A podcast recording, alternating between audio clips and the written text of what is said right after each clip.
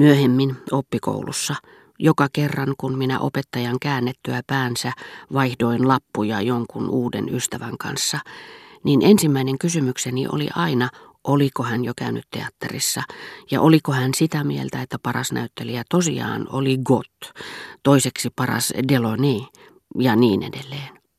Ja jos hänen mielestään Fevre tuli vasta Tironin jälkeen tai Delaunay vasta Coquelinin jälkeen, niin Coquelinista irtosi mielessäni kivimäinen jähmeys. Hän solahti äkkiä toiselle tilalle. Delaunay peräytyi ihmeenomaisen ketterästi, kiihdyttävän eloisasti neljännelle tilalle, ja tästä kaikesta notkistuneet, virvoitetut aivoni tuntuivat puhkeavan kukkaan ja alkavan elää. Jo näyttelijät antoivat minulle näin paljon ajattelemisen aihetta.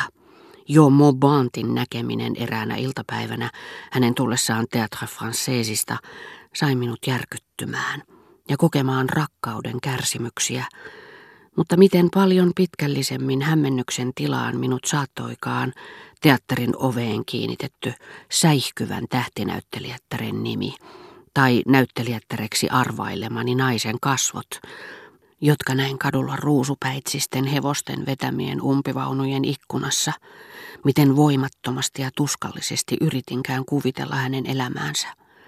Sijoitin paremmuusjärjestykseen kuuluisimmat Sarah Bernard, Berma, Barthé, Madeleine Broin, Jean Samari, mutta kaikki kiinnostivat minua. Ja minun setäni tunsi heistä monia. Myös kokotteja, joita minä en selkeästi erottanut näyttelijättäristä. Hän kutsui heitä kotiinsa. Ja me kävimmekin hänen luonaan vain tiettyinä päivinä siksi, että muulloin siellä kävi naisia, joita hänen sukulaisensa eivät olisi voineet tavata, eivät ainakaan omasta mielestään. Setäni taas soi liiankin helposti somille leskille, joita ei kenties koskaan ollut vihitty – kreivittärille, joiden nimi kalskahti komealta ja oli epäilemättä pelkkä tekaistun nimi, kunnian tulla esitellyksi isoäidilleni tai päästä osalliseksi jopa perhekoruista, ja tämä oli saanut hänet jo useamman kerran riitoihin isoisäni kanssa. Usein, jos jonkin näyttelijättären nimi vilahti keskustelussa, kuulin isäni sanovan äidille hymyillen, setäsi ystävättäriä – ja minä ajattelin, että koeajasta, joka kesti ehkä monia vuosia ja josta tärkeät miehet yrittivät selviytyä tietyn naisen ovella saamatta vastausta kirjeisiinsä, naisen portinvartijan hätyytteleminä, minun setäni saattoi vapauttaa vaikka minun kaltaiseni poikasen esittelemällä hänet omassa kodissaan näyttelijättärelle, joka oli niin monille tavoittamattomissa, mutta hänelle läheinen ystävätär ja sillä verukkeella, että eräs koulutunti, jota oli siirretty, sattui nyt niin pahasti, että se oli monta kertaa estänyt ja estäisi vielä edelleenkin minua tapaamasta setää. Minä kerran, kun ei ollut tavallinen vierailupäivä ja kun vanhempani olivat sattumalta syöneet tavallista aikaisemmin, lähdin ulos. Ja menemättä ollenkaan katselemaan julistepylvästä, jonne minun annettiin mennä yksin, juoksin sedän luokse. Hänen ovensa edessä minä näin vaunut, joiden eteen oli valjastettu kaksi hevosta, joiden silmälapuissa oli punainen neilikka, niin kuin myös kuskin napinlävessä. Portaikkoon minä kuulin naurua ja naisen äänen, jotka soittoni jälkeen hiljenivät. Sitten suljettiin ovia kovalla kolinalla. Palvelija tuli avaamaan, ja minut nähdessään hän tuntui vaivautuneelta, Sanoi, että setäni oli varattu, eikä varmaan voisi ottaa minua vastaan. Ja kun hän kuitenkin meni ilmoittamaan sedälleni, sanoi sama ääni, jonka jo olin kuullut. Voi anna pojan tulla, ihan hetkeksi vain. Se olisi minusta niin hauskaa. Siinä valokuvassa, joka sinulla on kirjoituspöydällä, hän muistuttaa kauheasti äitiään. Sinun veljen tytärtäsi, jonka kuva on siinä vieressä, eikö vain?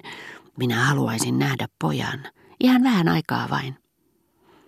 Kuulin setäni murisevan, kimmastuvan. Lopulta palvelija pyysi minut sisään. Pöydällä oli sama marsipaanilautanen kuin aina ennenkin.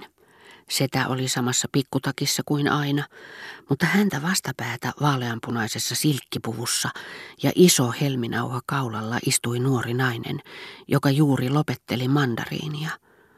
En tiennyt, pitikö hänelle sanoa rouva vai neiti, ja punastuin, ja koska en uskaltanut liikaa katsella häneen päin, etten vain joutuisi puhumaan hänen kanssaan, minä menin halaamaan setääni.